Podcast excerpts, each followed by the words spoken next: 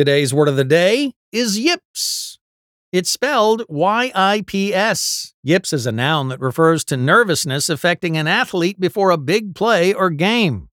Nobody really knows the origin of our word of the day, but we do know it's been used in the sports world since the 1930s. Here's an example of yips in use. Those missed free throws I made at the end of the game were clearly an example of the yips.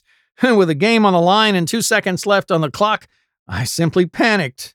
But the other 10 free throws I missed for the rest of the game, well, that was just poor effort. Once again, yips is spelled Y I P S.